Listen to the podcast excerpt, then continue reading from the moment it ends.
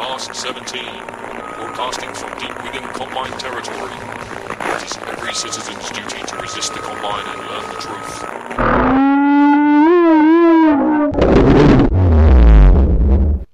Welcome, listeners. It's been 168 hours since our last transmission.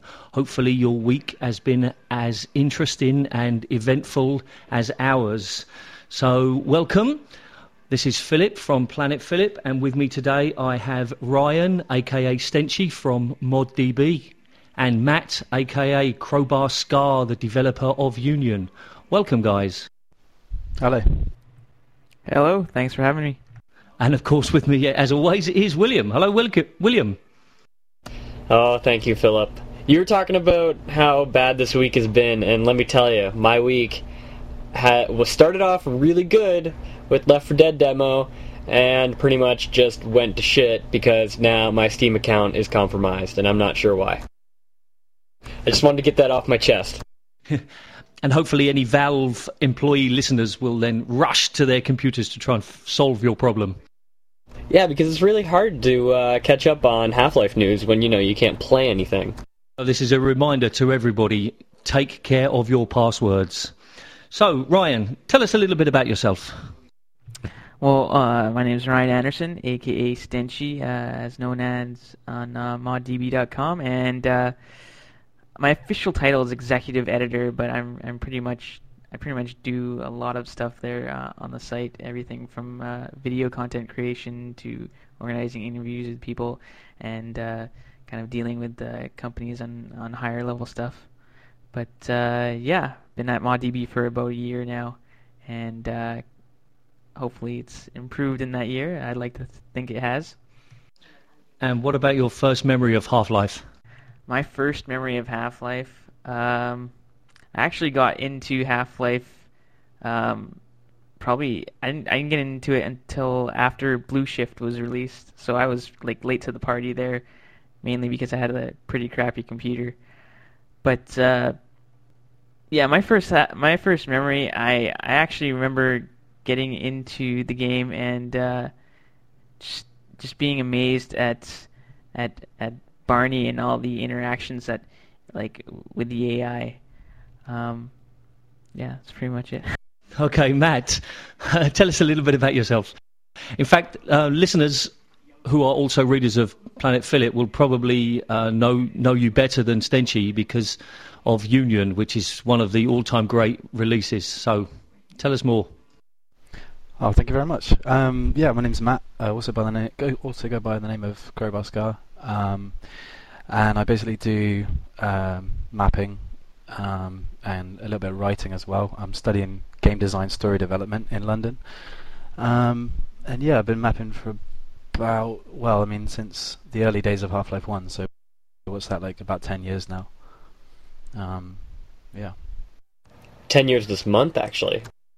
Is it this month? Wow. Yeah, be, that's why they that's why they said they pushed back Left 4 Dead so that they can coincide with that Half Life anniversary. It would be nice to have episode three this month, wouldn't it? Well, for sure. I think we're going to hear some news though. You know, after the uh, Left 4 Dead release, maybe a week later. Yeah, it's likely. I think. You know, I think they're probably going to try and get this out of the way first, and then maybe we'll hear something about that. I certainly hope so. In fact, next week, which we'll be talking about it then, is the fourth anniversary of Half-Life 2 as well. Exactly the 16th was it was released, 2004. They seem to release a lot of stuff in November. November is kind of uh, you know the Half Life month. You know, I I dub it now my new favorite month. What was what was your old favourite month then? Well, I guess I didn't really have one. Let's say May because that's where my birthday is. Okay, that probably means then that uh, episode three will be next November. Ooh, that's not a good thought. I believe it. yeah, I believe it too. It's it's it sounds right to be honest. Yeah, uh, uh, it seems, but you know, another year. I'm sure they'll they'll take their time because they want it to be the best. So that's fine. I'd rather wait five years and have the best game that they can create than uh, an episode every 18 months. Well, I, it makes me wonder what else they have up their sleeve. Because do you think they're just gonna f- offer up episode three by itself, or kind of package it into another orange box type of deal? It's kind of like they have to top the orange box, really, isn't it? I wouldn't be surprised if um, maybe they bundled it with uh, Portal 2, perhaps, or something like that. Yeah, exactly. It's kind of expected now, even you know. Yeah, it's true. Once you once you released once they released the orange box, uh, they had a you know a lot of trouble. Sorry, they're going to have a lot of trouble bettering that. But I think if they release some kind of pack where all three episodes are joined together and it flows, then a lot of people are going to be quite happy with that.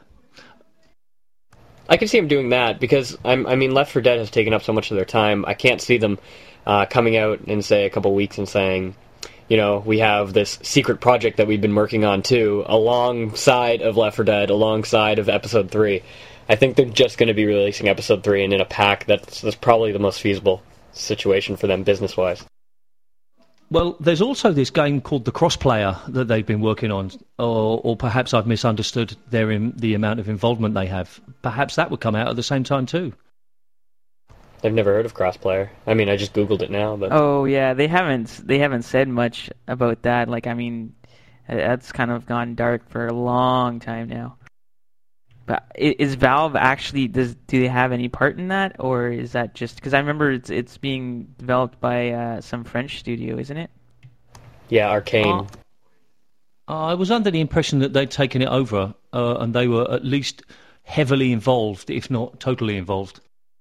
So a similar situation to Left 4 Dead, where the, I mean they had Team Turtle Rock, and then that was kind of absorbed into Valve.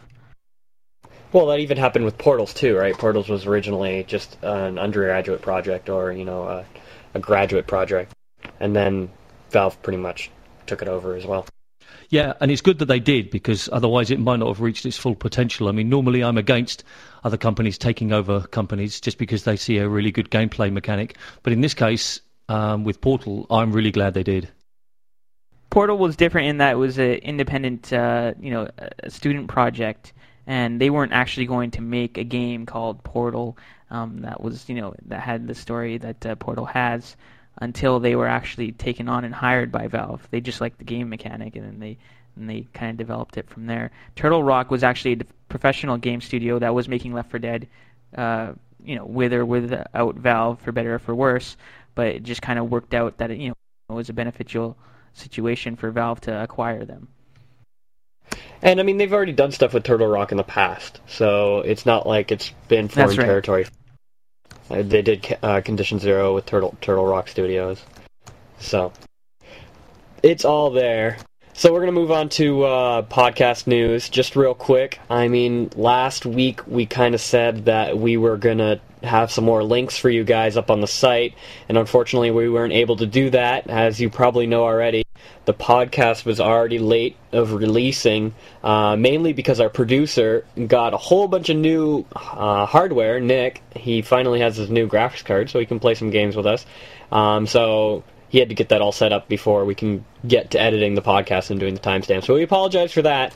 But that's about all we have for podcast news. Hopefully this week we'll be able to get the forums up. Uh, Phillip has been working on getting the forums together and also an FAQ so you guys can figure out how to listen live. That would be very cool. Yeah. Basically, the forum's live, but we just haven't been able to integrate the new menu that we were hoping to get working to link to it. But literally, if you want to visit, you can go to podcast17.com forward slash forum, and it's live, and you can post feedback, ideas. We also have the transmission agendas on there, but you can only read them. You can't add anything to them at the moment. But maybe we'll think about that because that would be the perfect place to make suggestions and things. For sure, for sure. Uh, you know, we always try to open it up to the listeners.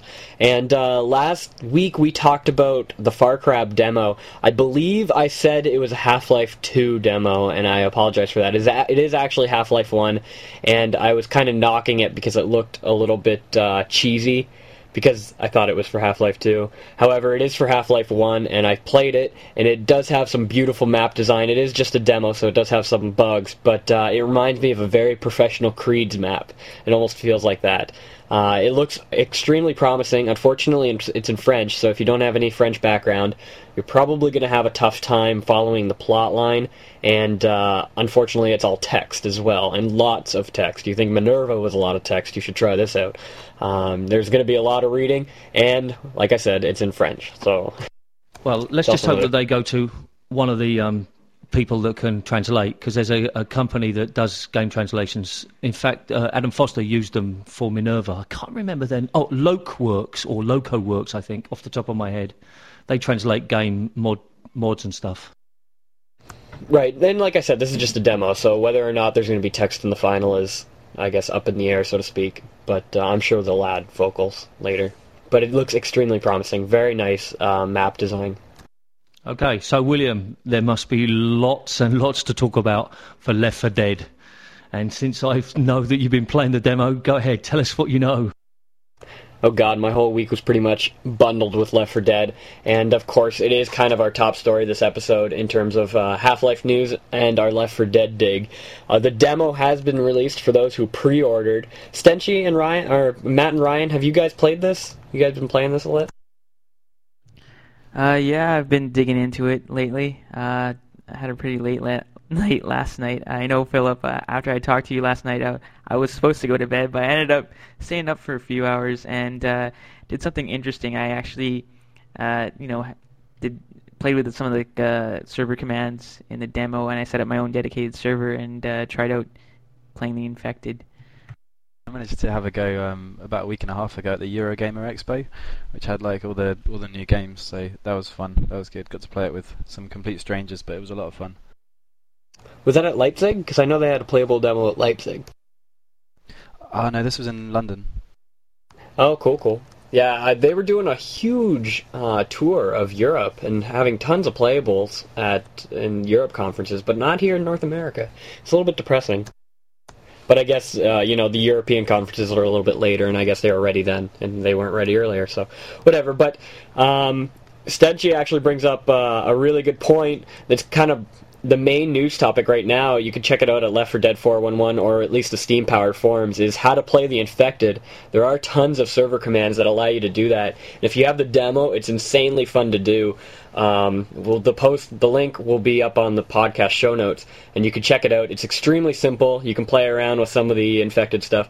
I haven't been able to play too much of that, but because my account got hijacked. But uh, Stenchy, tell us a little bit about it. How does that play out? Does it feel okay, even if even they, even though they didn't open it up in the demo?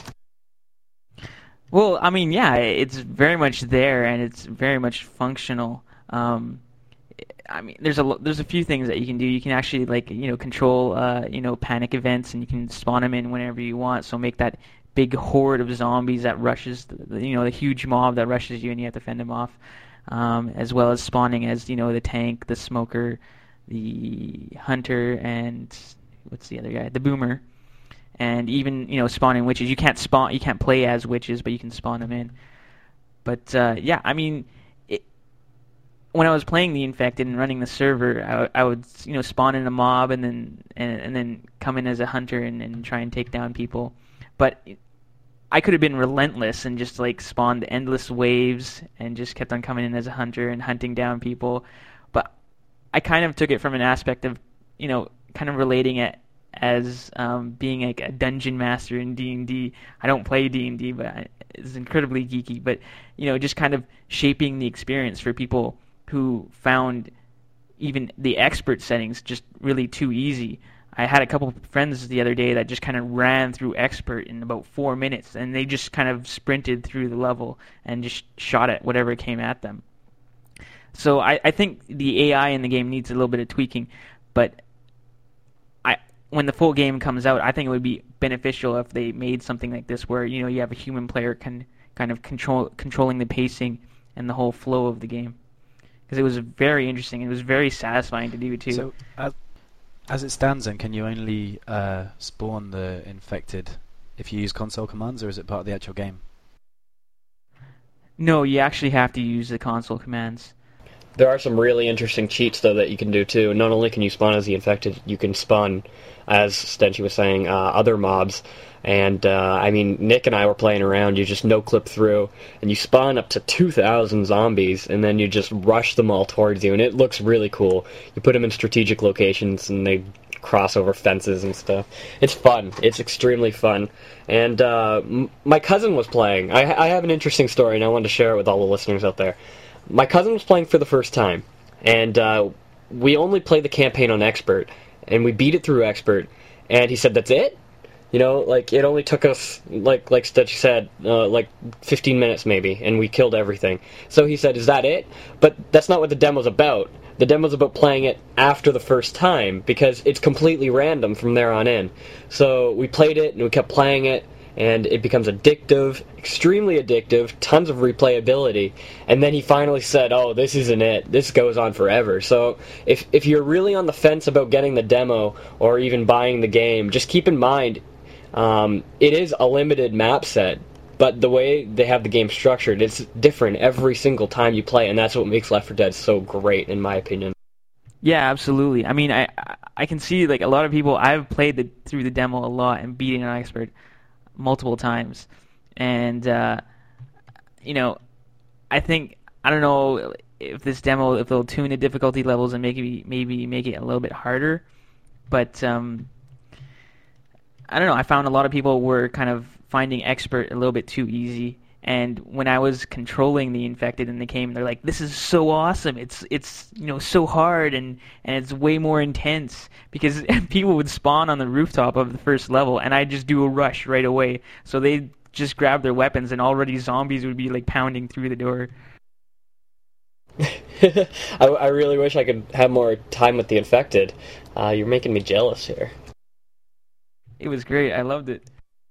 Another thing, real quick on the Left 4 Dead news dig, though, uh, is the first custom Left 4 Dead map. I didn't play. I haven't played this yet, and uh, I don't even know whether or not it's good or not. Uh, it's called House Alpha One, and it's commented as it should work. You put it in your Left 4 Dead maps directory, and it should just work out. Normally, uh, I believe you have to use the map command. Stenchy, did you play that? Did have you played around with this?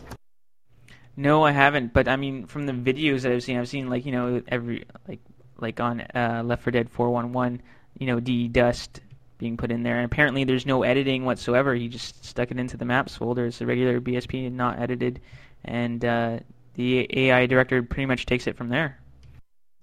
Which is also great because you can essentially have one person if, if you do want to play, say, in a Counter Strike map, you can essentially have one person no clip around and uh, spawn mon- spawn zombies and have three other people essentially fight through them. And I think that's really cool how dynamic the whole game is. It almost seems like we'll be able to play Half Life 2 in a zombie apocalypse universe. I can't wait to see something like that. Yeah, that'll be pretty crazy. So that's about it. Phillip, are you going to get this game yet? Come on.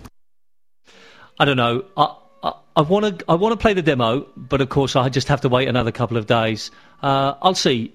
Basically, I don't really enjoy playing with other people because finding time when other people uh, are online is really difficult for me, and I like to play at my own speed. So I don't really like playing co-op games. Definitely don't like MP games, as listeners will know. So when the demo comes out, I'll try the single player, and uh, I'll certainly be open minded because I have a huge respect for everything Valve do. So I'll try it, but to be honest.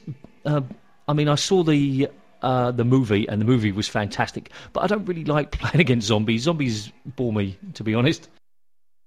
These zombies won't bore you. They're fast zombies.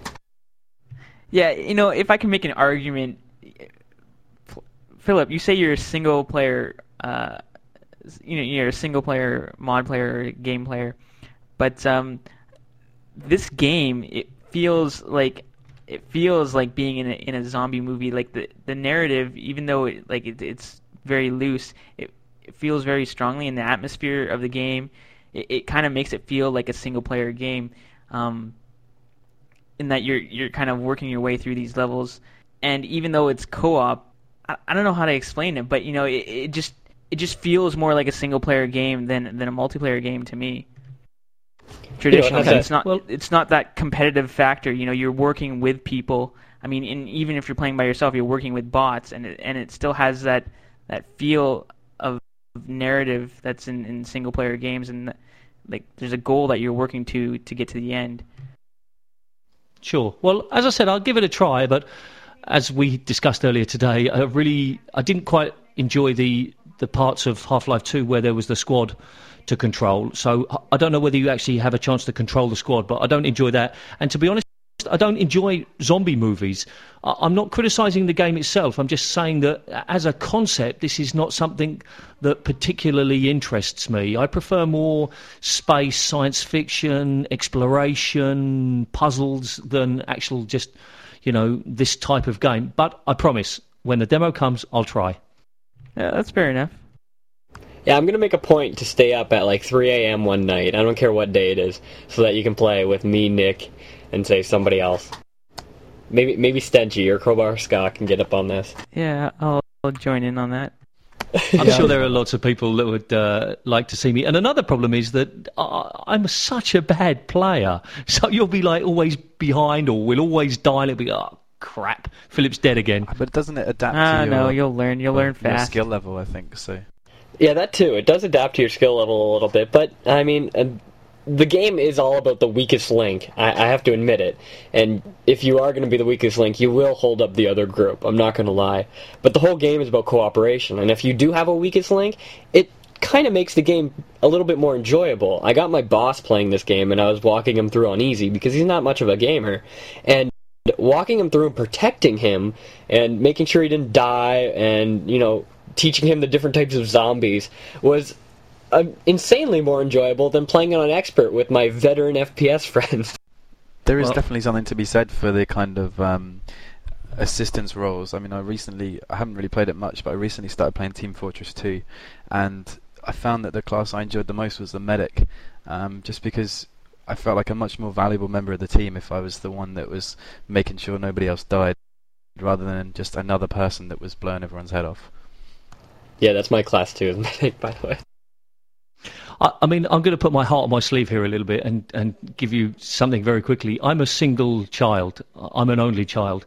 The only sports I play are sports against one other person. I don't play any team sports. The kind of things I enjoy doing in my time, walking up mountains, running, they're on my own. So I think my mentality is based much more around that than a group or team aspect. Yeah, of course. I mean, your your personality reflects what kind of games you play. I'm an only child too, so I know, I know exactly where you're coming from. That's about all we can say about Left 4 Dead for now. It's just the demo. Um, I don't want to get too excited because the game's going to be coming out soon. We'll have lots to talk about then. But I seriously think this game is going to change my life. I'm just going to leave it at that my comment. Well, I mean, not only that, I think it really appeals to a lot of the the uh, people that play mods for Half-Life 2. Because I mean, especially on ModDB, you can just type in the word zombie and see how many mods come up. There's countless number of them, and this is basically the the quintessential game for all those zombie fans. One of the questions I was going to ask you guys was about replayability of this game, and I know that you've only played the demo, and I know that already you've said, you know, oh, there's got a lot of replayability. But one of the things about Portal is that Portal really seems to have died. I mean, I don't hear anything about Portal. Okay, we had Portal Prelude not too long ago, but I just wonder if the the basic mechanics of this game, moving and shooting just zombies, will be enough to keep people interested for five years or ten years, like it is with Half Life. Uh, am I am I wrong?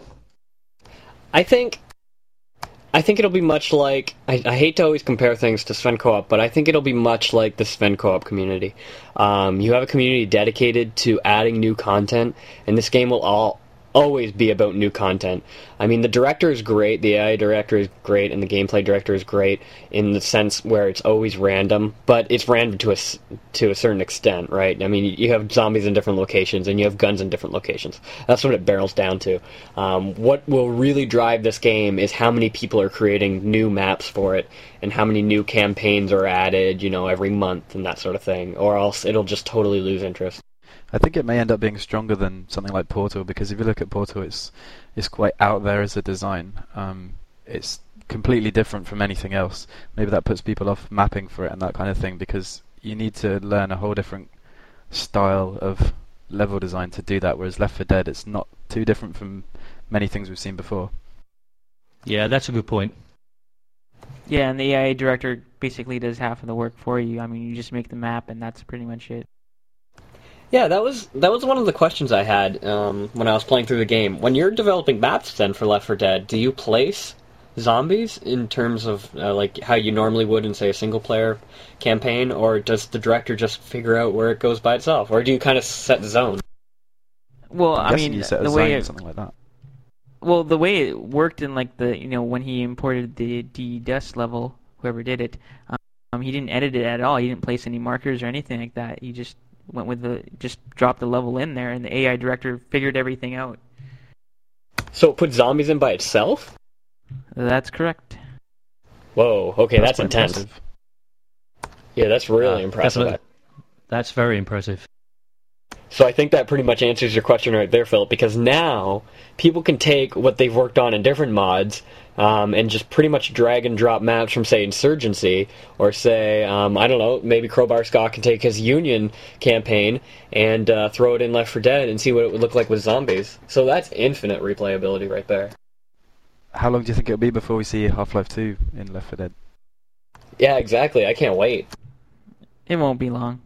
Well, they did it with the Portal gun, didn't they? Uh, How long was it after Portal res- was released? Like three or four days, and then suddenly it was available in Half-Life 2? Oh man, portal levels with zombies in them. oh, cross.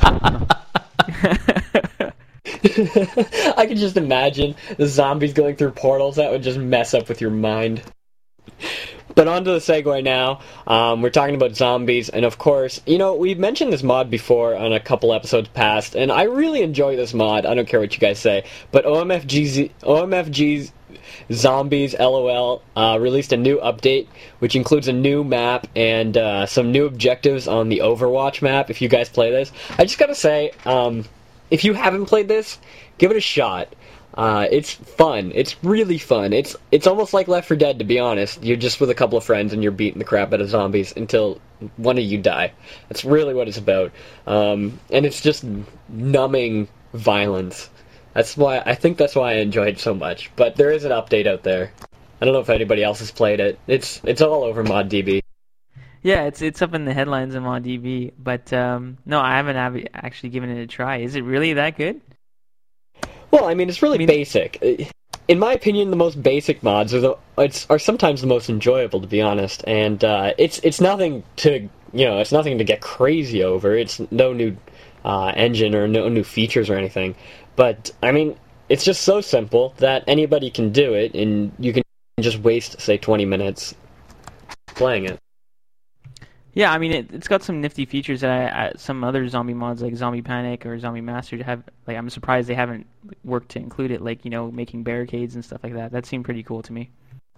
Yeah, they got some interesting zombies too. It is a parody. It is a parody mod. I mean, there's the ghost zombie, and every time it hits you, there's a huge voice overlay that says "zombie ghost." It's just hilarious. It's so funny. It's a funny game. Clearly not a serious title. Um, moving right along though, the Combine Force. Uh, Citadel City 17 released uh, an updated demo on November the 2nd.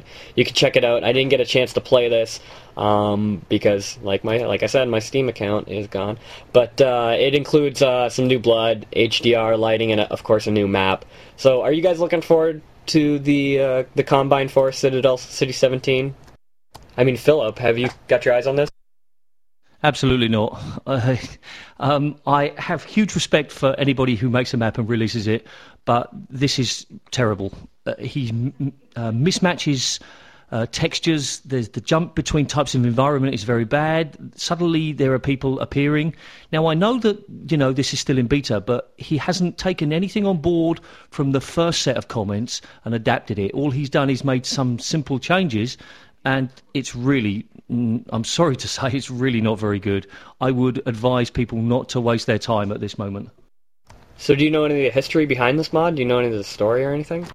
it's just uh, i say just and i don't mean to sound disrespectful it's a 15 year old from denmark who clearly has some technical ability but he has he doesn't have the ability at the moment to see things in a bigger picture. And he seems to literally be saying okay well that texture looks good on that wall and i'll maybe put a door here and this will lead into another thing and oh maybe i could do a bridge there and oh there'll be a big drop here and oh there's a bright light there. And he needs somebody to take him under his wing and say look you need to think in a bigger picture. And when people give you feedback you need to listen to it and understand what they're saying. And i don't think he's done that with his second release. And we might be discussing we might be s- discussing some of those things that you're talking about a, bit, a little bit later you and Stenchy with our discussion so stay tuned for more information about that matt matt have you played this Yeah, I did. I played it yesterday. I'm gonna have to agree with you, um, Phillip, on that one. Um, I did find it pretty dull. Um, it was extremely linear. Not that linearity is a bad thing, but it wasn't really disguised very well. It was literally just you go from one room to the next, and then to the next, and then to the next. Um, and also, I was going to ask you guys: is it me, or were some of the levels just taken straight out of Half-Life 2? Some of the exterior levels in the street and that kind of thing. Yeah, it could have been on the second on the second part on the second map. Sorry, that he released. That looked very strangely like a, a real Half Life map that he might have just copied. I don't know. But the one thing he did do, he combined Metro Cops into zombies. Uh, and that was quite. I thought, oh, that's quite nice. And he's got new weapons in there, but I don't see the need for new weapons. I mean, I'm a I'm the kind of player that says, okay, if I've got a new weapon, I want to know where I got it and why I got it, because I'm used to having these weapons from Half Life 2. But of course, it's early days yet, so perhaps I'm being a little unfair. Uh, I, I didn't actually manage to get that far, I have to say. I know, you get the new weapons right at the beginning. Uh, maybe I played a different version then, I'm not sure. Maybe you played the first one. I don't know whether the first one comes with. Uh, no, you played the second one because if you said about the outside outdoor environments, then it's the second one you played. Okay, in that case, uh, I don't know what happened. Maybe I missed the weapon. Well, regardless, I mean, uh, clearly there's some. You guys have some comments on that. Um, maybe I won't play it in the end. Maybe I'll just wait for it to actually come out. But I like to keep an eye out on uh, emerging single player things. Uh, just to, I'm assuming you do too, Phillip. Yeah, absolutely. And if the author is listening, please uh, d- don't take my comments too negatively. We really do want to encourage people, but you really must think about the whole project and you must listen to the feedback because if you don't, then there's no point releasing a beta. But keep mapping.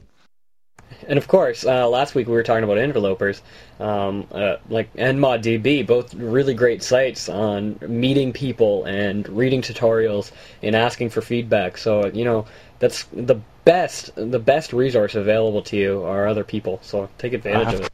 I have to stress that feedback is really one of the most important, if not the most important thing with like mapping and that kind of stuff.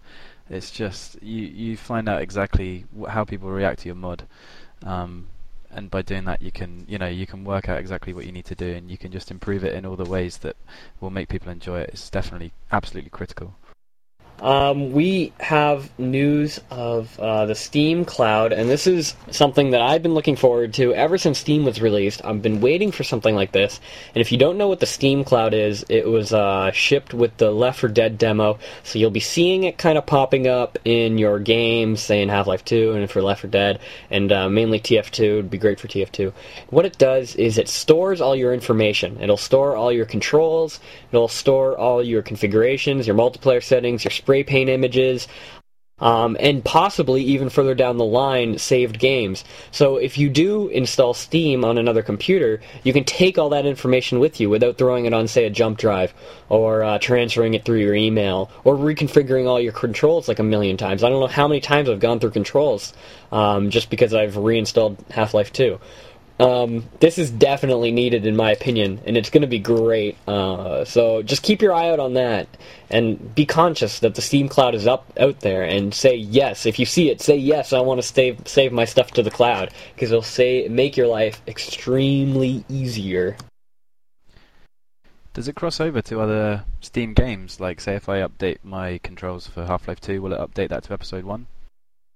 See, I don't know about that. Um, you know, it almost seems like now that kind of happens a little bit, uh, but not. It's like on and off. I remember back in the day with Half Life, if you installed a Half Life mod, the Half Life mod would just inherit your Half Life controls unless there was a settings file that was packaged with the Half Life mod, and say the developer had their own control scheme set up in there. So I don't know if they're going to have cross connect. They haven't mentioned anything like that yet.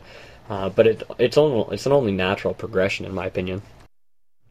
Yeah, I mean it's certainly interesting. I mean this is the sort of thing that uh, you know stuff on the consoles like Xbox Live and and PSN has been kind of working towards. So it's nice that Steam's kind of integrated this before any of them. I love the idea of the whole thing. Um, I'm not sure how useful it will be for me and possibly for many people because I only use uh, the game on one computer. But I'm definitely looking forward to the shared games. Uh, sorry, the saved games. But what I really hope that they can do is actually allow you to share things like this. I mean, I have a section on Planet Phillip which is called um, Save City, which is a place for people to share saved games for Half Life 1 and Episode 1 and stuff. Because sometimes you maybe get stuck or you want to play at a harder level or something. And if you could save the games and then share them with other Steam friends, that would be cool. Yeah, for sure. Or sometimes you format and then you lose all your save games. You know, yeah, I never back up my stuff. I always forget. Uh, us as gamers are usually forgetful people. Um, Earth Special Forces released a video of their FX editor. We talked about this last week. Uh, uh, no PK didn't want to talk about Dragon Ball Z mods, but I just found it interesting that ESF created their own special effects editor so that players can go ahead and create their own things. It's like a mod within a mod, so to speak. Um, I kind of wanted to get Stenchy's opinion on this, or even CrowBarSka's opinion. What do you guys think about mods within a mods, and have you looked at the uh, videos of the potential particle effects editor? I think it's a nice idea. I mean, it's always fun to allow people to play around and do what they want. Um, I can't say it particularly interests me because I'm not really interested in Dragon Ball Z, unfortunately. Um, but yeah, it's nice. It's good to be creative, I guess. I think what really gets me is like uh, all these mods still in development for Half-Life One. I always get Earth Special Forces now mixed up with this uh, new upcoming mod that's based on Naruto, which I'm not a big fan of. But uh, the mod itself looks very impressive. Impressive, uh, you know what they're doing in uh, technical capacity.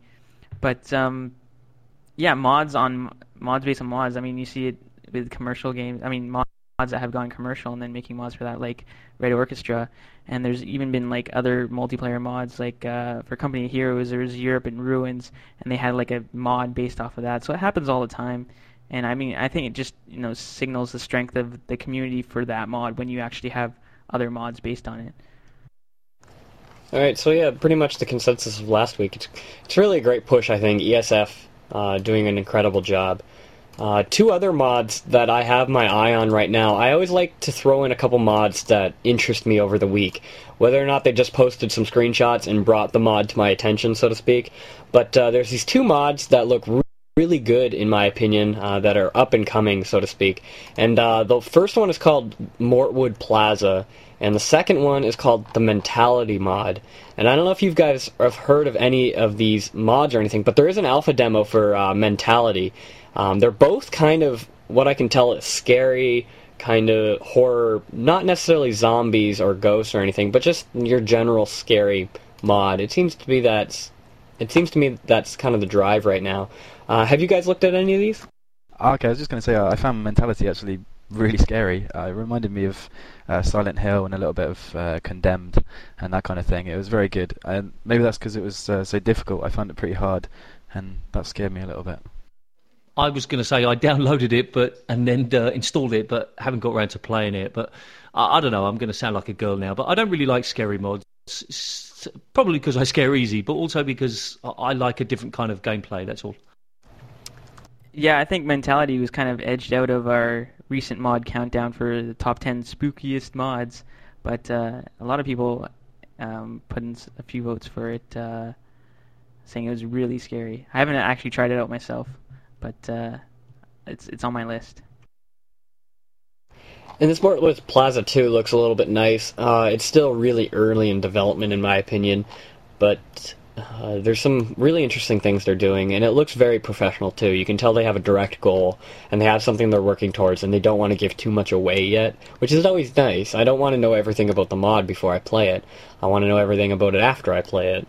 Um, I love it when mods kind of keep some of their goals in mind hidden.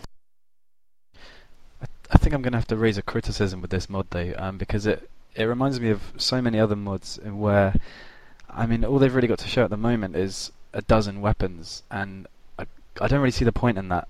Um, I don't know why people kind of just want to show off. I don't know. Do they just want to show off how many weapons they can make? Um, I'd like to see more mods just kind of maybe pick one or two weapons and make them unique and make them actually add something different to the gameplay. In this, it's just tons of variations on the crowbar and uh, like some new guns. Yeah, I mean, well, this kind of brings up another question. I I don't know if you guys want to kind of go off into a tangent here, but um, I mean, media releases with mods, like how, what's the appropriate time do you think for a mod to actually release a whole bunch of screenshots and kind of go public with what it's doing? A lot of people want to get out there as soon as possible, make the website first, and kind of get all the like all their weapon renders out there, even if they're they aren't skinned yet. You know, it's like oh look our unskinned AK-47 or or something like that. But um, I personally think it's it's more beneficial for a mod to hold back until it's you know kind of halfway done or, or almost done, so that people are, are really wowed with the first media release and saying like, "Whoa, this totally came out of nowhere." I agree with that actually. I mean, it is good to get feedback, but I think something like um, maybe just posting on the forums or something like that is um, more appropriate. More appropriate for just getting feedback on, say, like a model or something like that. I think if you're gonna try and publicize your mod, then you need to have something you know more substantial to show. Yeah, I agree. I mean, I almost think that people should be 50% finished before they even think about showing anything, and then literally have a release date in mind. Of course, it can't be concrete, and then have a planned schedule of media release, and not just media release, but you know, little you know, little clues about what's happening, or you know, and this is what we talked about last week about having somebody specialist in PR and public relations and team management that can do those things rather than just the guy who can, you know, model or map and he just puts an image up of like three walls. This is what I've done so far. I understand they want to, you know, show their work, but they really need to hold back most of the time.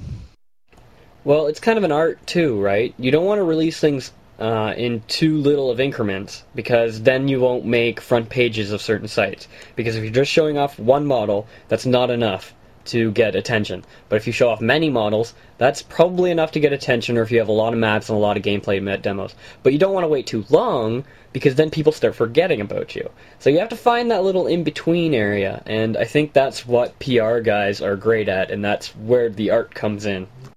Yeah, absolutely. There's a mod that I haven't paid any or much attention to called Grey Shot. And they've taken a, a, really clever idea in that they've set up a number of different blogs, and the people, the characters in the game are supposed to be blogging on these blogs, and you know they've really trying to do it from a very professional point of view. Sounds very interesting. Yeah, it's interesting that you bring up Grey Shot because they've kind of done like video casts and stuff like that. I think I personally think, I mean, they've they've come a long ways in terms of development, but I personally think that they're putting almost too much effort into that PR aspect and not enough into the development. I mean, because all that time it takes to create all that extra content to develop the story and the world um, kind of takes away from developing the actual mod when they can be like you know hunkering down and and working on making the actual mod instead of you know working on hyping it up every week. True, but that should be the job of the PR guy who should be doing all those things and not the job of the mappers and the modelers. They should be, as you say, hunkering down and getting on with the work. And he should be taking what they've done and manipulating it in a way that gives them maximum exposure.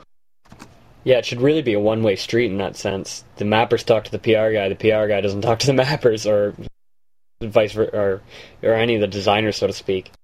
Yeah, but a lot of the time, then they, they start working into PR initiatives, and then they start getting the mappers developing assets that are directly related into those initiatives, and, and it just kind of gets messy from there. That's that's in my experience. That's the way I've seen things go. Um, one thing I wanted to talk about though is uh, Project Resident Evil again. We've played, we've talked about this, and I started off.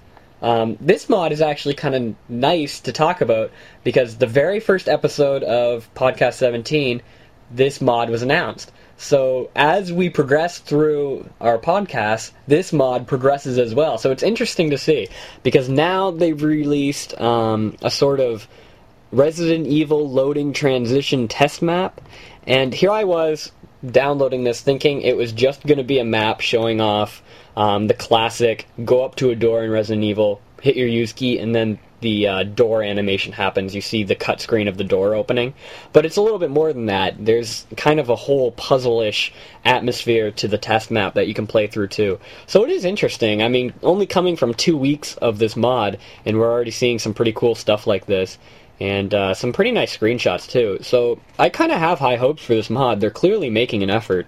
Did you guys play the test map? No, I didn't. Um, I don't know. I, I must have missed this, but uh, if you say that it's more than just opening a door, then I'll have a look.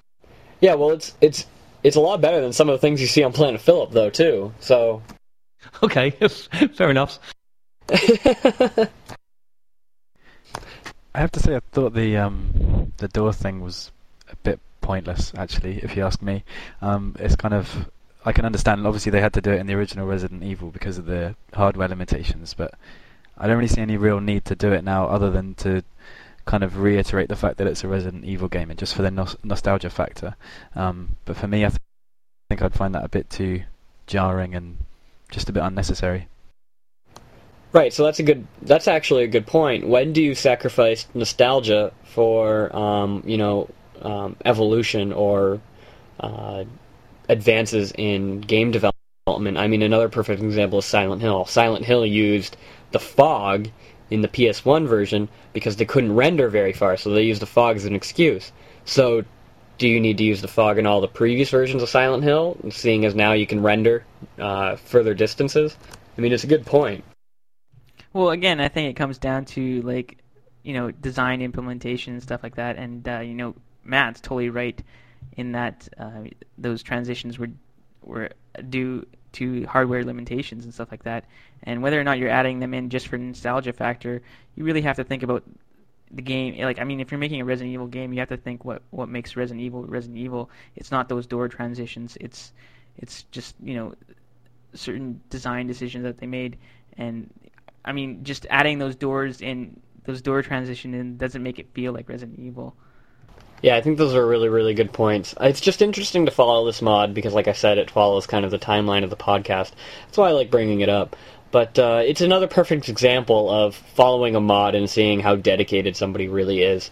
Um, whether or not the transition map is needed or not, it's it's it's just a sign of them working towards something, and that's always good to see. I always like seeing people at least releasing something once a week um, on their profiles or on their site, just saying that hey, we're still alive, we're really kicking, we care about this, so we're going to work on it. We're going to try to have everything something every week. That's what they seem to be doing. It's kind of a nice progression. But on to something a little bit more interesting. Um, Half Life 2 Short Stories released a huge media release. Now, I haven't been following this mod, and I'm not too sure of the history behind it. I'll read a little bit of snippet here. Half Life Short Stories encompasses two separate modifications Paradigm Decay and A Human Error. Both projects are episodic based, with an arc anticipated to span three episodes each. So, this mod seems like it's the conglomerate of two mod development groups. Um, I'm not quite sure, but the trailer looks great. There's some really cool things. It looks really fun to play. Does anybody have any information on this mod? I Uh, do. no, I mean, Okay, yeah, I actually um I just joined the team this week, which I'm sure some of the members don't even know yet.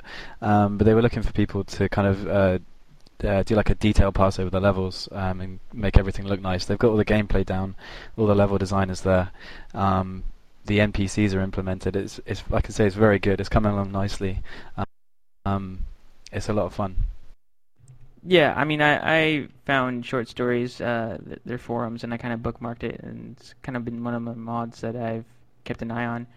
But uh, I'm always a big fan of, of these conglomerates or, or gatherings of developers that kind of get together and, and pool their resources in order to make mods because, uh, you know, A, they develop faster uh, generally, and uh, B, it's just like higher quality, and, and you're dealing with people that are more open to criticism just because they're willing to group together and, and work together. Um, you have people that are more open to uh, improving their ideas, and uh, generally they, they more or less are more experienced than, than other developers. Maybe Phillip can have something a little bit to say about this, but I remember Cube Dude released a map pack where he wanted to encourage a lot of people to add to it, a lot of different mappers, and it kind of fell short. Uh, Phillip, do you have any information about that? Yeah, I mean that wasn't just CubeDupe. That was uh, myself and CubeDupe. I, it was my idea, and Cube made the the map and the transition room. That was a little bit different because the whole idea of hollow reality was to encourage mappers to make something that would become part of something greater.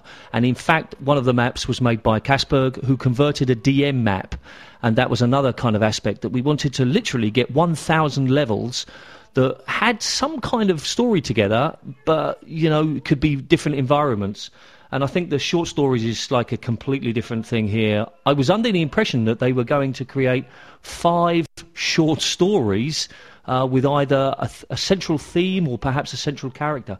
Perhaps things changed maybe when they joined with another group. I'm not sure. Do you know anything more about that, Matt? Um, well, basically, what it is at the moment, I think it's um, uh, short stories is the kind of overall project, and then you've got Human Error, is which is what they released the uh, the video and the images from this week. Um, that's that's one of the stories. There's also uh, Paradigm Decay. Um, I may have got that wrong. I'm sorry if I did. Um, which is another one. Um, I, I, as far as I know, the stories aren't exactly connected, apart from the fact they're in the Half-Life world. Yeah, it almost seems like a package, like a book you would get, uh, like a book of short stories, almost, and they have nothing to do with each other, but they're all together. Yeah, kind of like that. Yeah. I would love for them to have, uh, I don't know, maybe they have, but to have seemingly unconnected stories, and then the final episode would be the, you know, some way of joining all those stories together. That would be so cool. Even in a comedic sense, I love it when things come together in a comedic sense like that. Yeah, not necessarily in a in a funny way, but just you know, perhaps you see one character, one different character in each each of the previous episodes, and then in the last one, all of those characters together, and you know, you understand what's happened or the reasons for what's happened in the previous episodes. But of course, that takes a lot of planning. Happy to get three quality single player mods. Exactly, and getting along Yeah, on true. Good packages point. is almost like Christmas. so it's good to see. Now, this has been bothering me all day. I'll be completely honest. Has anybody heard of Teddy Wars? Not until I I looked at the agenda and I looked on the, the site, and I've got to say, I, I, I don't want to talk about this. It just seems t- too silly for too silly for words. But maybe I'm just too old and serious. It sounds Well, like what- something that you know girls would have do at a slumber party or something. Ah, slap yourself with a teddy bear. Well, what? I, well, the reason I bring it up is because it looks like Teddy Wars is a mod for Half-Life 2. I haven't played it, and I just looked at it today, so I could be completely wrong. So maybe I'm wrong in every sense. But uh, Teddy Wars is a mod for Half-Life 2, and they're using Half-Life 2 as what looks like their staging point for a full game. Um, so they're using the Half-Life 2 engine as a proof of concept, almost so to speak. And I'm looking at the YouTube demo, and it's almost like a platformer of teddy bears going around shooting things, almost like that uh, the Gordon Freeman platformer.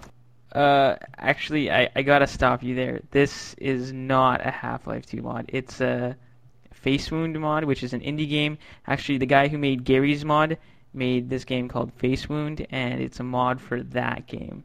So it's actually incorrectly labeled on ModDB. Oh, I see. Thank So maybe thank goodness for that. Maybe you can just cut that part out. It just means I'll never have to add it to Planet Phillip now.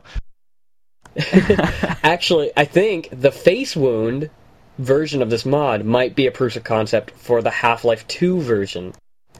That's maybe where I got it mixed up. Oh crap! oh, okay. But okay, it looks like I won't be able to play this. But I mean, it it's it looks stupid and it looks kind of funny though at the same time. Well, Face Um, Wound is actually free to download. It's like a, it's a free little game, but uh, so I mean, you could play it if you wanted to. So is Facewound a 2D side scroller game? Yeah, it's basically I don't I don't know if he made it before or after Garry's mod, but uh, it's just a little platformer. Basically, originally it was like this guy just shooting zombies, and it's 2D side-scrolling platformer, and you just get a bunch of weapons and you blow up a whole bunch of people. Okay, so now I'm a little less impressed because I thought they were creating a platformer in Half-Life 2. That's where the confusion came in. okay, so disregard that. Teddy Wars is no longer bothering me today. but um, I wanted to mention this. This is kind of be the last little bit of the uh, Half-Life news because we're kind of going a little bit long. But I wanted to mention Cry of Fear because if you're an Afraid of Monsters fan, or even a Rompel fan for that matter, um, Cry of Fear should definitely be on your radar. If you like Half Life 1 horror mod series games, um, this mod has really taken up a storm this week and is really picking up a lot of steam. It looks like they're bu- hunkering down on this one. Um, and Rompel, of course, is working on Cry of Fear, creator of Afraid of Monsters and uh, Afraid of Monsters Director's Cut, and it looks awesome. Um, nothing short of what you would expect. and I cannot wait to see this game. So if you haven't looked at it, check it out on the show notes because it looks it looks awesome. Hmm, looks like Actually- they're looking for voice actors. I might apply. I actually have applied for voice acting as the crazy gas mask wearing doctor. I don't know if they're going to use me, but uh, I think I did a pretty good job. So that too. Okay, if you're well, a voice actor out there, then go ahead and apply too. No, don't. I want to apply and I want to get the position. So all the positions are filled. If you're listening, they're filled. Don't worry. It's gone. I'm just feeling a little sensitive because Half Life short stories didn't come back to me, so I'm feeling a bit sad about that. no, but Cry of Fear actually looks really good. I mean, these guys, uh, I think, focus on the narrative in their mods more than a lot of people. So I'm really looking forward to what they come out with. And I mean, from the preview videos that we've seen so far, it looks like it's gonna be pretty high quality. For sure. I just wanted to mention it in case there's some listeners out there who uh, haven't seen it yet, and now they know all about it. Because I think it is going to be coming out fairly soon. Once they get the voice acting talent, it almost looks like their maps are pretty much done. Me, me, me. and they're just doing the finishing touches, in my opinion. But that's it for Half Life News. Okay, so today, as uh, everybody who's been listening so far knows that we have Ryan, aka Stenchy from ModDB, and he's going to be our interview of the week. So to start with, tell us, Ryan, why is ModDB the best or the most popular website for mods out there? What is it that you have that other sites don't? Well, ModDB is the biggest site for the simple fact that we cater for every game. I mean, any game that you think of, even if it's not listed on the site, you can add it to the site now and uh, list your mod for it. So, I mean, just I think the sheer breadth of the database is the reason why it is the biggest site and the most popular site for modding um, across all platforms. Just, just that? I, I, there must be more. It can't just be the size, um, because I'm sure there were lots of other sites that that did lots of mods. But there must be something else. Come on, tell us the reason. We want to know. I want to steal the ideas. Uh, well, I mean, we also have a really good community, and and I mean, well, part of the, the size of the database and uh, attracting all those people is so that we can cater and and get the message out to as many people as possible.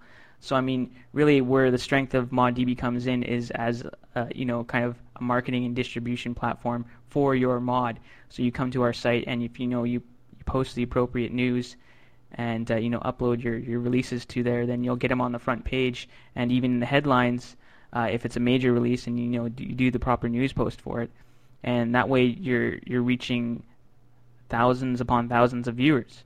One of the things I've noticed over the last, I don't know, maybe 18 months or a year, and perhaps this is one of the things you've implemented, is that you're a little bit harder with some of the mods. If a mod hasn't been updated in a while, then it kind of gets archived, and instead of just appearing immediately on the site, it has to be approved.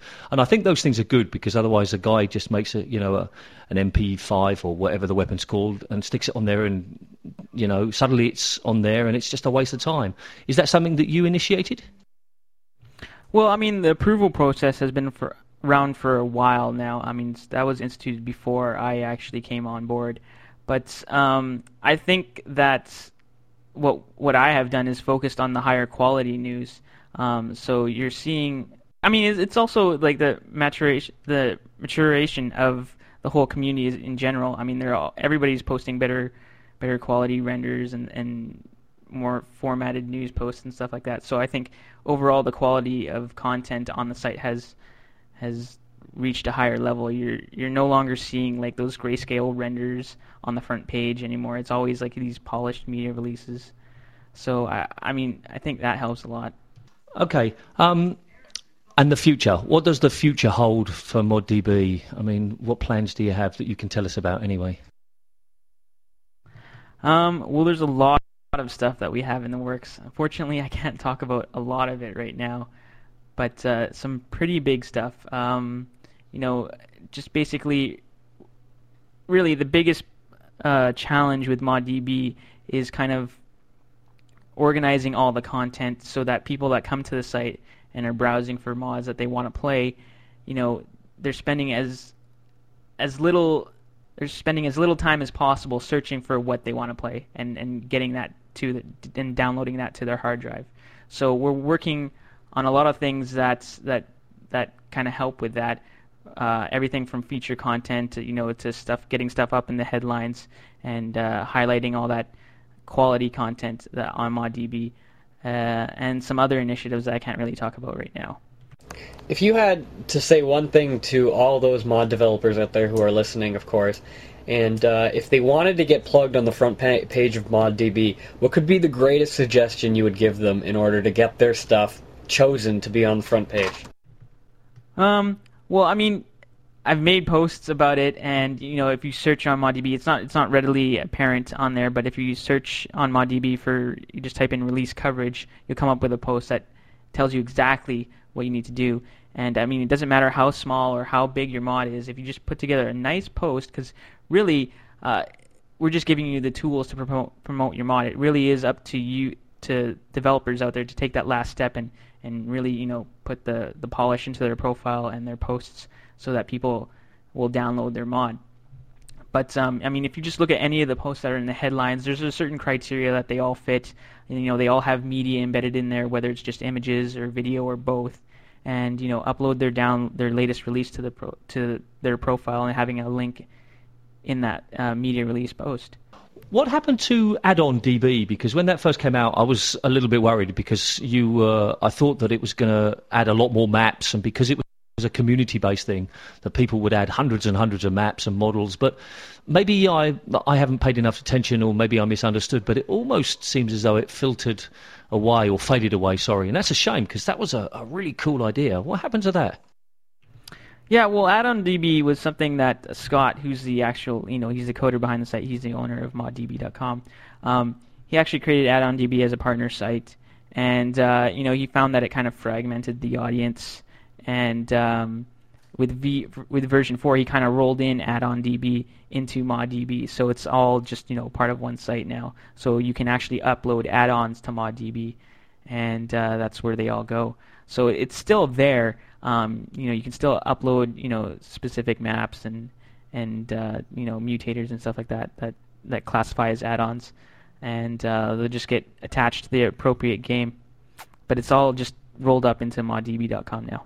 Okay, that's cool. What about uh, Top Sites? When's Top Sites coming back? Because Planet Phillip's not on there, and I've been trying to get it on there for a while.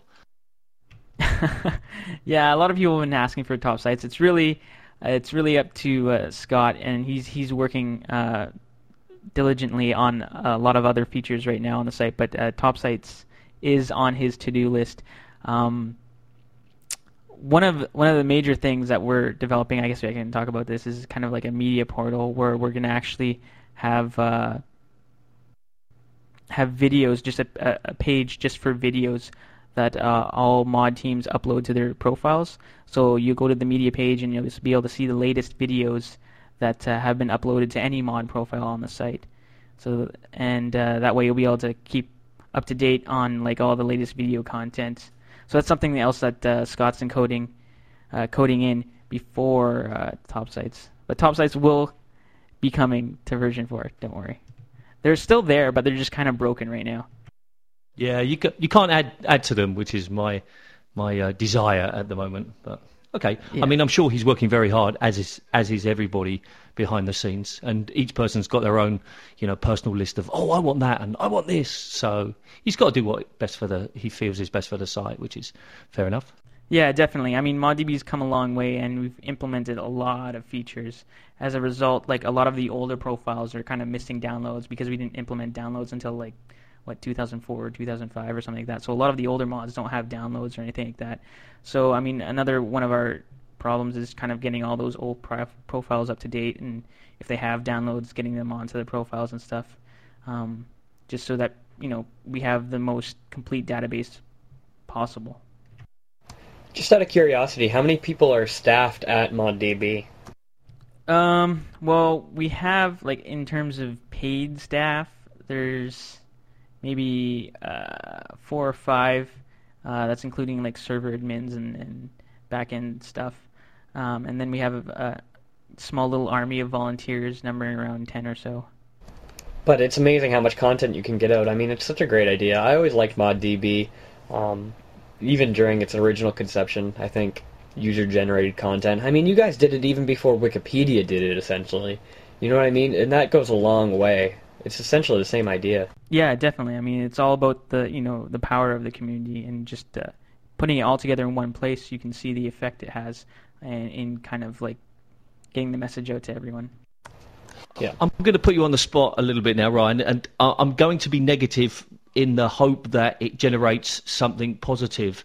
My one problem with ModDB is that it can stifle some of the smaller sites, the smaller sites that uh, present news or do other things.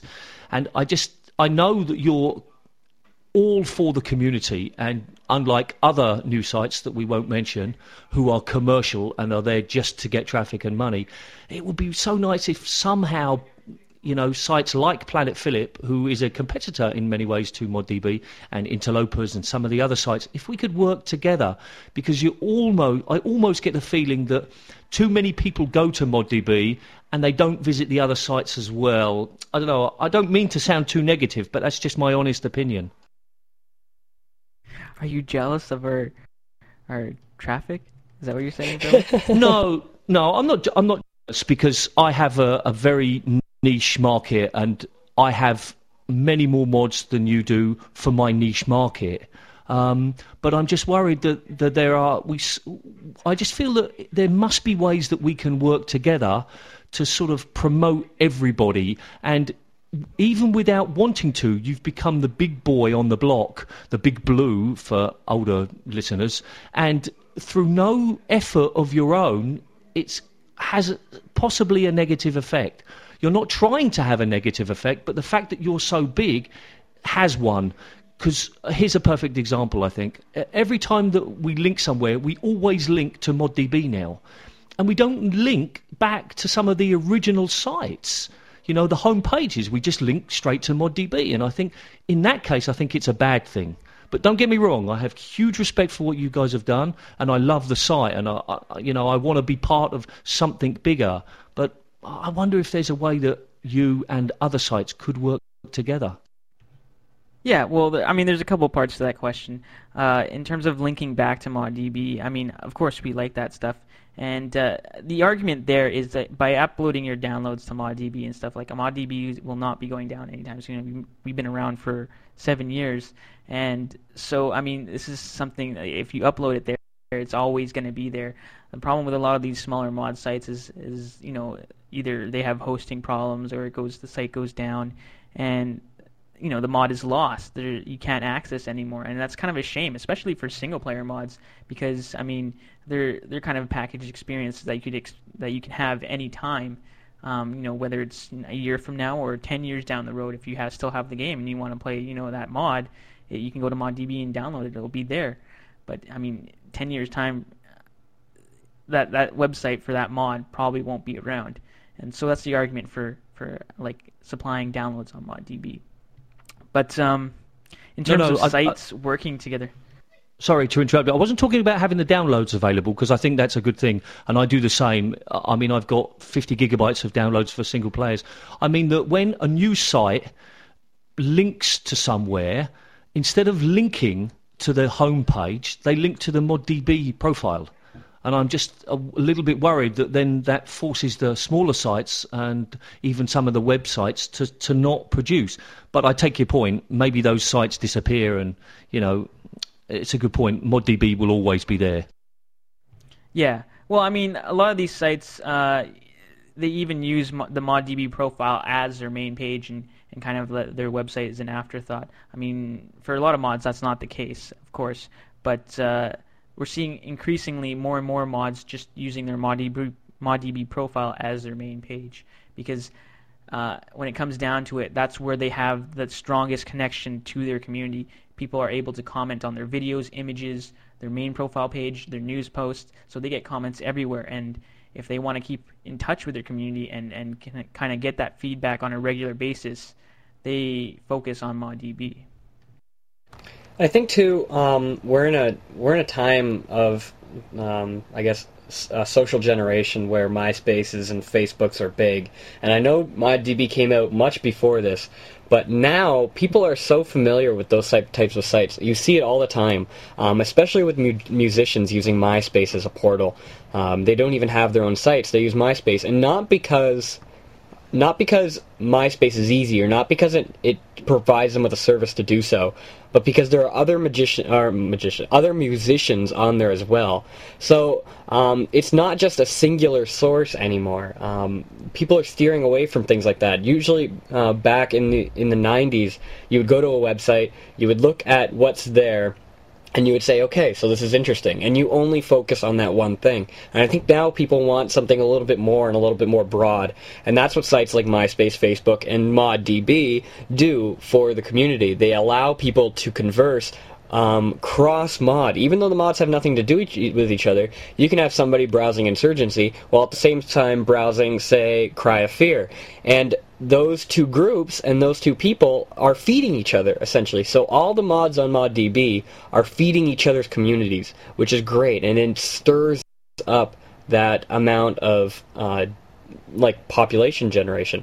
And I also think um, ModDB came out early on in the days when RSS feeds still weren't really really big, and people weren't using RSS as much as they are today.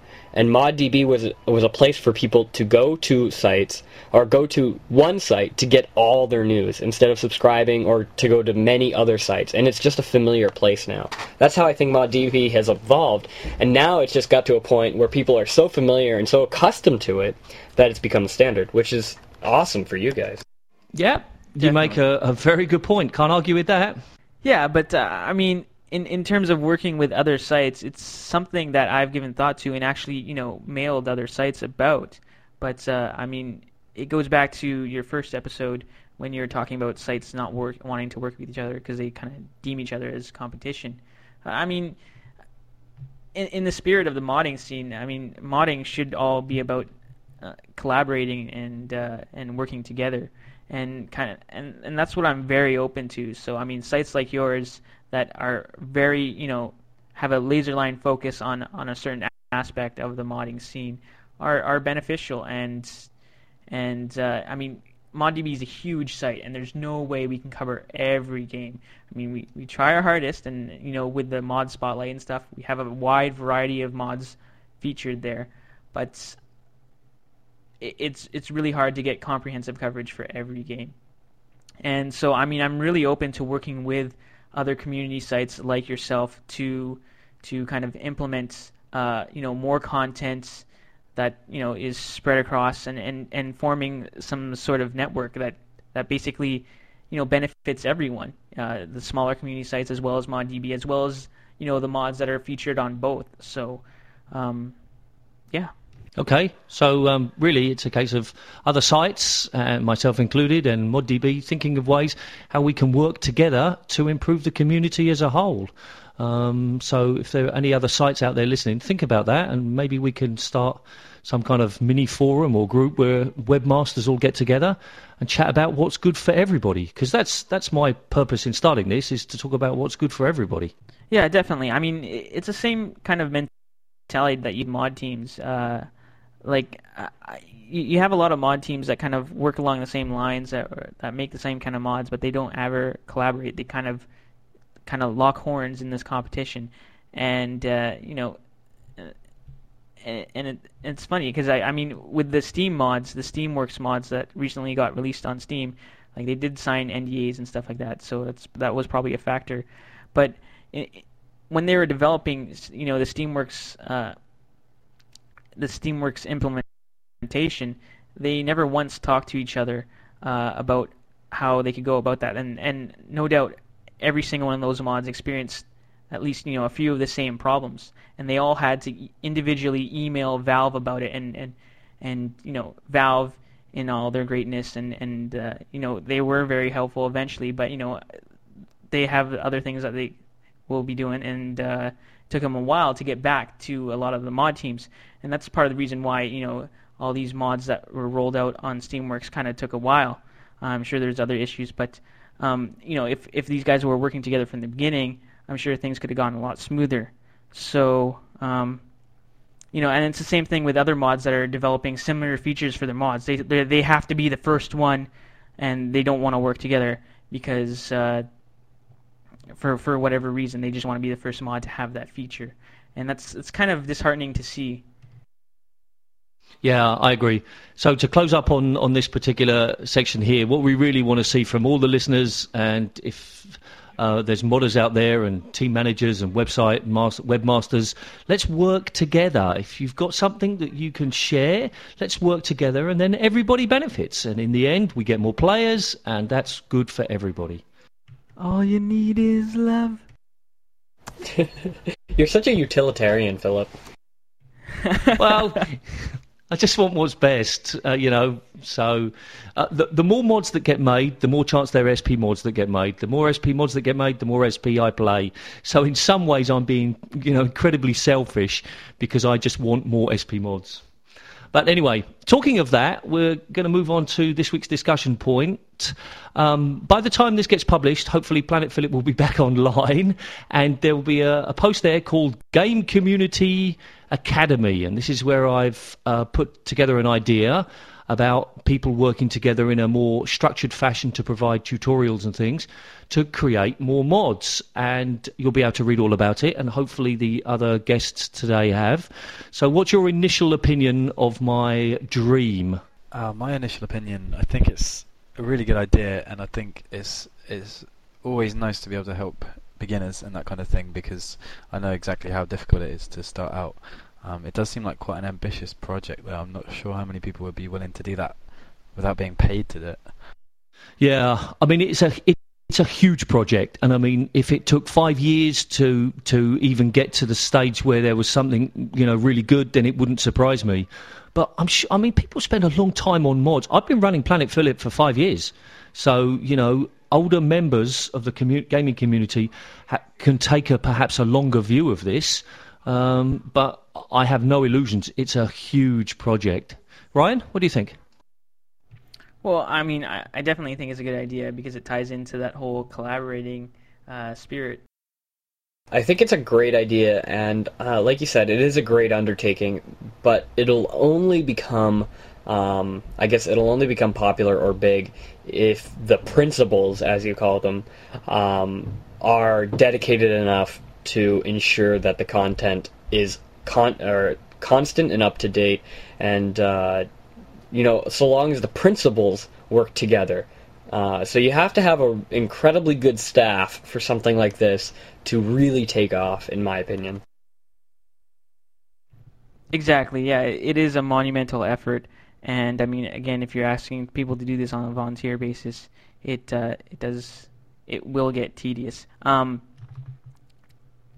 another thing I, would like to to address with this is that you know there's people who get into modding you know at certain different levels and that's where ModDB kind of runs across the whole gamut of, of skill levels. Everyone from like the beginner to um, the hobbyist to you know the the guy who's trying to get a game a job in the games industry.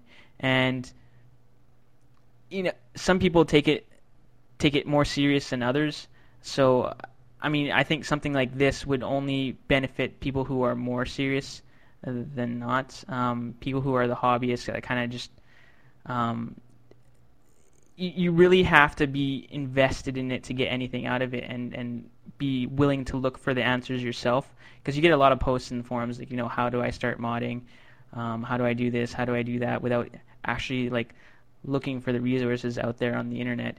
Um, which which is another thing that you know that this could do is just kind of collate all those tutorials that are out there and provide them for people and just have all those resources in the same place. I was just about to say something like that. Yeah, like um, I mean, maybe just kind of um, accumulate all these tutorials, which are basically all covering the same thing, but saying it in different ways, um, and working out what's the best way to say it, what's the best way to teach someone how to do a specific thing related to modding, um, or whatever and and just yeah collaborate. It could be just as easy as that as you know if someone's doing a texturing tutorial instead of making a whole new tutorial. If there's already a whole bunch of tutorials out there, why not just amalgamate them all into one kind of like ultimate tutorial? You don't have to like make a whole new thing and just kind of make new content and for for ground that's already been tread over a million times. You know, just kind of amalgamate all that content and put it together in one ultimate tutorial. You know, it's almost like something like this is needed, um, and the main reason is because of, of the Valve ERC.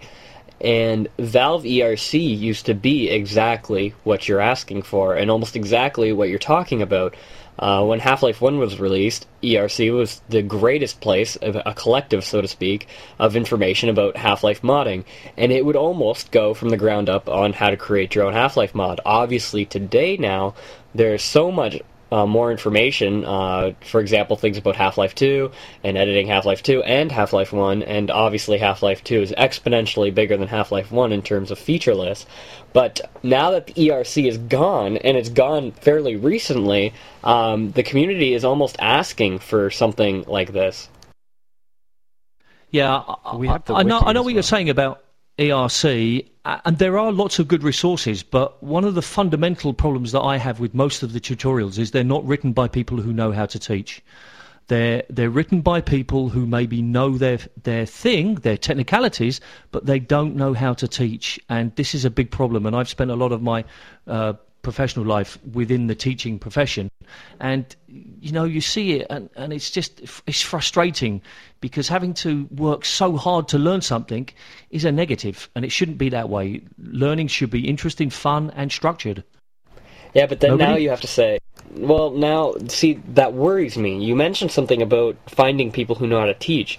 These right now are people who come from a design background or people who are just doing this straight from a hobby when you're asking for specific people or when you're asking for say professors or people who teach at a college level or even a high school level to go ahead and write these tutorials you're asking you're asking for a very specific person somebody who has experience in teaching and then has experience in doing what they're teaching so no no no you, no no you no. have sorry to interrupt you what i'm asking for is that one of the principals or a group of the principals know how to take the technical information provided by the people who know the technical information and present it in a way that's best for learners. I'm not expecting that you've got a professor who also has to be a hammer expert because that's just, I mean, there are some, but there's just not enough. All I'm suggesting is that we allocate different people to do different tasks.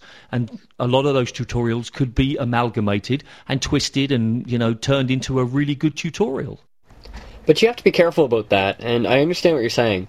When you're asking for somebody to essentially proofread uh, a tutorial created by a designer or, say, a mapper, you're asking him to reorganize the information that would best suit somebody in a learning environment. And, say, a student, a teacher knows how to do that somebody who has teaching background definitely knows how to do that. They know how to organize that information. But they also have to understand the information. They have to know where the um, information is coming from so that they can have uh, a happy medium between organizing the information in a teachable way and organizing the information so that it makes sense for the information being taught. So you do, I think you really do need people who, um, I guess, have that experience with what they're trying to organize, or else it'll kind of fall apart. That's why that's why I'm saying you have to be careful with who you choose. Yeah, yeah. I, I have I mean, to, I have to agree with uh, with Cubic there, William. Um, just because of the fact that uh, you run into the same problems with like you know news posts on the front page at ModDB. Uh, you know, if you have like a mapper or designer that's kind of writing a news post or putting together a media release, they they you know you run into problems with uh, grammar. I mean, especially if English isn't their first language.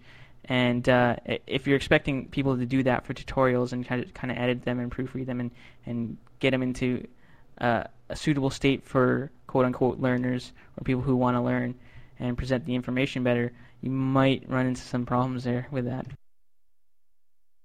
Oh yeah, I, I, I don't doubt that, and that's why right at the beginning I said it's going to be a huge undertaking because there are many problems like this. But I honestly believe that this is what's what's needed. I mean, there are lots. I mean, you only need to just go to your local bookstore and you can find lots of books about learning uh, different things. And you know, why can't we why can't we do something on the same kind of level with the game community because there's a lot of guys out there who are very, very smart and girls. And if we just can somehow organize them, then we can bring more people in. And I think everybody benefits. But it's a huge amount of work. another thing too, um, what really grabs people people's attention nowadays is making things easy. People always want the easy route, and uh, it's quite clear. I mean, I'm not mocking on ModDB, but it kind of stems from what I was saying earlier. It's an easy way to check Half-Life news. It's an easy way to check Half-Life 2 news. Look at Wikipedia. It's an easy way to check up on information freely available or right there. You don't have to go about and digging it. So I think another kind of uh, way of promoting this kind of idea is saying that it's an easy way for somebody to just go to one site and get all the information they need. That's needed, of course, but then you're going to have the competition associated with that.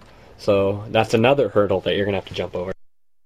Yeah, but for me that's a positive because then if somebody sees a really good tutorial and says, "Man, that's a great tutorial, but I'm going to write an even better one." Fantastic. Because then you know you you improve the knowledge and the presentation of, of what's available. So I think competition is good. Right, of course, but all I'm saying is I'm talking about competition from your sense. How do you convince people or how do you convince readers or people who are interested in these tutorials that your site is what they should be using now after something they've been using for say a couple of years or um, that they're so used to? Be, because well, for exactly the same reason as ModDB, content is king.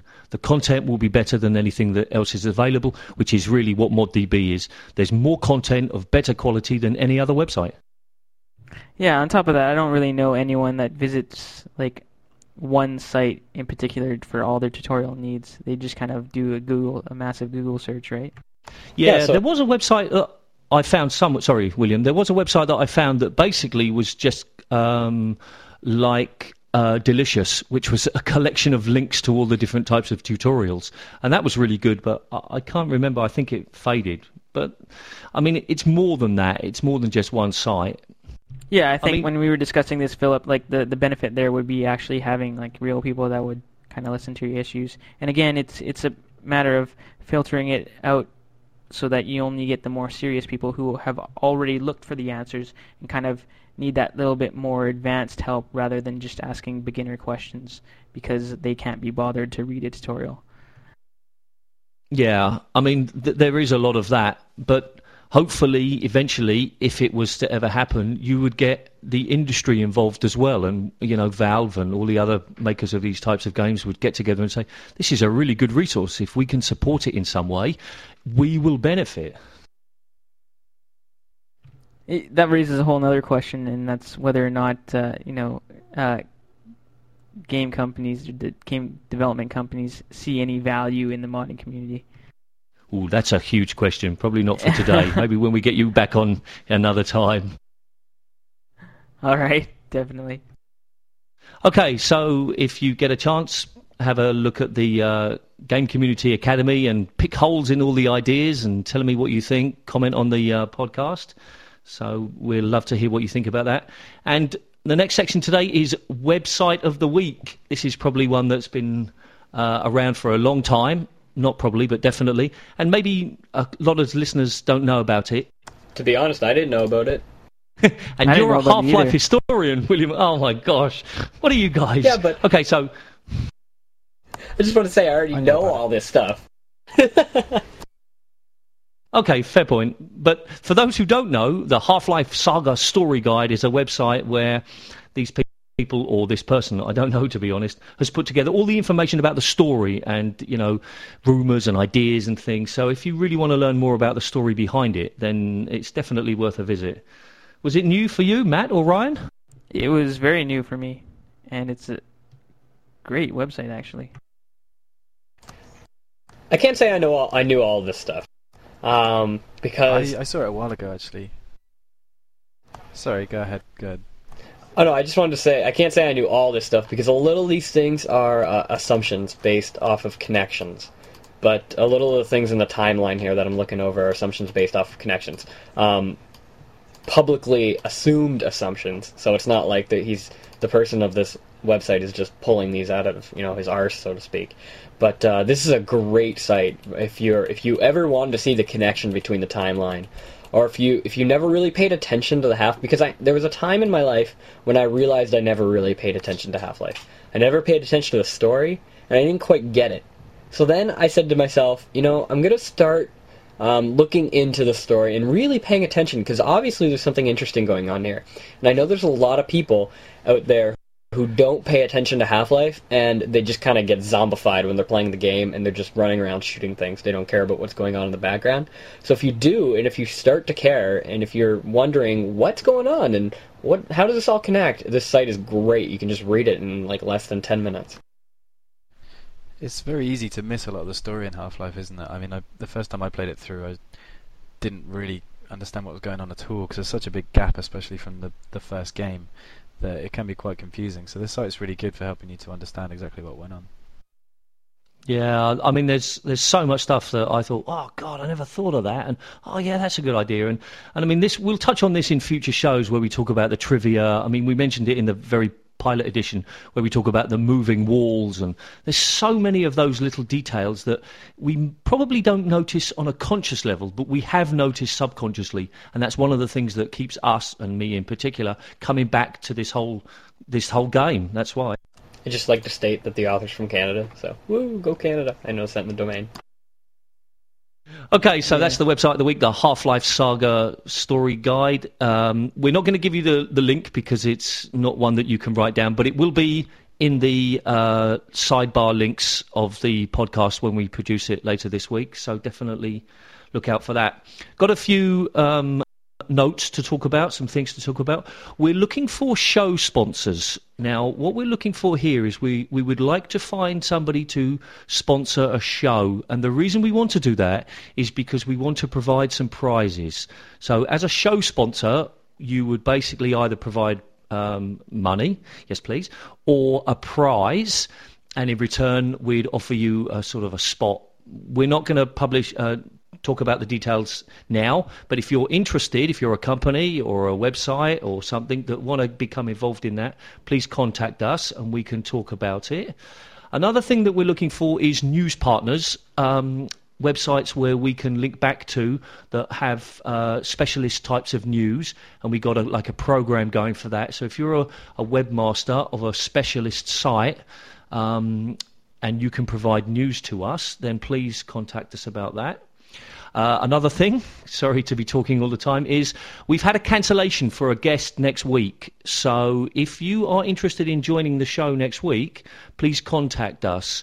Uh, we will discuss the details in emails, but if you have something interesting to say, a mod to promote, or want to be uh, part of the show, then please contact us at feedback at podcast17.com. Okay, apologies for the lateness of last week's show. William's already mentioned that, but it's on my notes, so I wanted to do that as well. We're really sorry about that. And lastly, from me, in the first real episode, I posed a question which was, Who is Dyson Poincare? And nobody answered. So, just to put you out of your misery from the suspense, he was the original name of Gordon Freeman. Okay, somebody else talk. I'm running out of breath. Oh. Which was interesting because they did bring that up in that mod that we were talking about that same episode. Um, now I can't remember the name of it. Half secret, half secret. Yes, exactly. He the the guy sort of put it there, and it was a pure coincidence. I'd already thought of the question before I played it. Now, see, Dyson Poincare represents Gordon, the pre-Gordon Freeman model. I don't know if you guys remember that the whole biker model. He looks more like a Dyson Poincare, but I think the current Gordon biker. Freeman. I don't know. Ivan the space biker. I think that's what they affectionately named him. It's, uh, it's mentioned somewhere in Raising the Bar. was it Ivan the space the space biker? Yeah. Oh, there you are. There will be more trivia questions um, in the future, so listen out for those. Well, it's time to wrap up the show. It's been another long one, so I would like to thank uh, Ryan, aka Stenchy from ModDB, and Matt, aka CrowBarSka. We'll have you on another time to talk about Union, which we didn't do this week. Sorry about that. So thanks, guys, for coming. Thank you very much. Thank you. Yeah, thanks so much, guys. And thank you to William and Nick, our producer. William, any last words? No, that is it. So keep uh, listening, keep giving us feedback, and uh, thank you for listening. And see you in 168 hours.